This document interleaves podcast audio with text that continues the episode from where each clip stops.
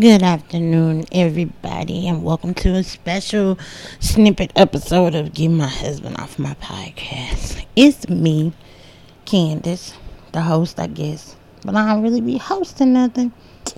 But anyway, I want to finish the story that I started on the last podcast where someone was trying to stop me from reading it for some reason because the computer kept messing up and I know my rude husband kept coming in making all loud suggestions.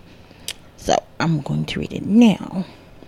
Just be gentle and let me know what y'all think. Okay. Remember, I don't have a title. I'm just reading it. I just wrote. I watched him for most of the night. The way he moved, the extreme confidence was intoxicating. The respect he demanded when he spoke was alluring. He was every girl's dream smart, charming, funny, and extremely handsome. Standing at 6'2", with skin the color of caramel, muscular build, the low fade. I watched him work the crowd, using this charm to get anybody to do whatever he wanted. It's because of that charm that I'm posting in this club watching him now. See, he didn't always use that charm for good. Sometimes he could be mean, evil, downright vindictive, especially towards women. The way he treated women was disgusting, using them like his personal playthings, getting them all dirty, used, and broken, so no one else would want them. And for some, unable to go on with their lives. It's a line of broken hearts. His line of broken hearts could be filled, could fill a football stadium twice. It was time for someone to put him in his place, make him feel some pain. I moved a little closer. I need to get his attention for this plan to work. That shouldn't be too hard since he's attracted to anything in a short skirt, which happened to be my outfit of choice tonight. I didn't have to wait too long before I caught his eye. I gave him a flirtatious smile and a nod for him to come join me. He walked over with the confidence of ten men. If I didn't despise him, he might have had a chance. Hello, beautiful. How are you doing tonight? Hello, yourself. I'm doing good. How are you? Oh, I'm wonderful now that I'm in your pre- presence. I wonder how anybody fell for his bullshit. It's so generic. But I need to play along. Is that right? You mean none of these other beautiful women in here caught your eye? None of them could hold a candle to your beauty. What's your name, love? Are names really that important? Yes, I need to know the name of my future wife. Really? wife, huh? That's pretty presumptuous of you. I could already be married. I doubt that. I'm Trey, and you are? I'm Mona. Look, I'm not one to beat around the bush and play games, so you want to get out of here? The look he gave me was astonishing. Let me finish what I got to do here. Give me about 20 minutes. I nodded. I could wait 20 minutes. I looked around the club The crowd was thinning. People were heading home or off to make decisions that might re- they might regret in the morning. Such as life in the dating game. Twenty minutes later, he strode over. You ready to go, sexy? More than you know, handsome.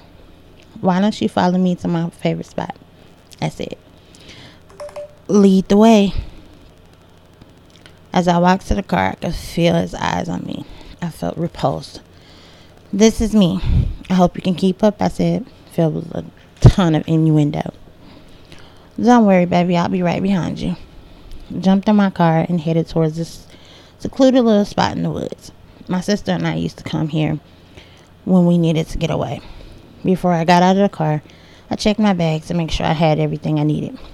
So, you're not afraid of a little outdoor play, I said, holding up a pair of handcuffs. No, baby, I'm down for anything you have in mind. I hope so. I led him to a pipe that was embedded in the ground in concrete, laid him down, and handcuffed him to the pipe. You're not scared, are you? Nah, do you, love? I started kissing his neck and then his chest, all the while feeling sick to my stomach. then down his happy trail, I unbuttoned his pants, pulled him down. You like that, baby? Yeah, why don't you um strap up and go for a ride? He said in due time, in due time. Just let me work. By this time, I had pulled um pocket knife out of my bag, climbed on top of him. I could feel his erection growing under me. Can I ask you something? I said. Yeah, go ahead. Do you know a girl named Nikki? No, I don't think so. So you weren't dating her and hooking up with her for about a year and a half a year and a half ago? Oh yeah, that chick was crazy. I had to cut her off. Why? See now that pissed me off. I took the knife and sliced his thigh. Ah, bitch, why you do that? That crazy chick was my big sister.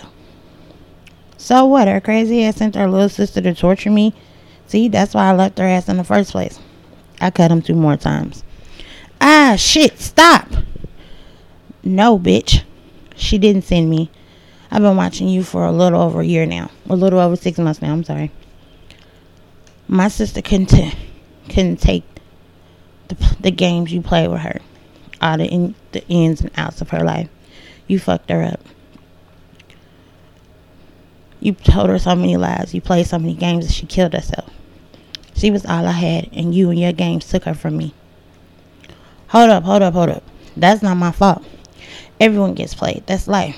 It's not my fault she couldn't handle it. You done this to way too many women. Then I could count. It's men like you that drive us crazy. You all need to be punished. Before he could speak, I pulled out the nine I had in my bra holster. Two quick shots to the head. As I watched the life drain from his eyes, I felt the rush. No, this wouldn't bring my sister back, but it might save someone else's. And this was the, the beginning of the journey of me. So, that was it. Like I told y'all, it was quick. Excuse me for the stopping and go because my phone was going off and I was texting and school calling and everything. The teachers were texting texting me too. So, let me know what y'all think and if I should leave this as a short story or try to make it a whole story. Let me know. I know it's only like this pocket, this episode or whatever. This snippet is only like seven or eight minutes long, but I wanted to get this out there and get y'all opinion. So once again, thank you guys for all of your support. We got new episodes coming up. I think we're doing one tonight.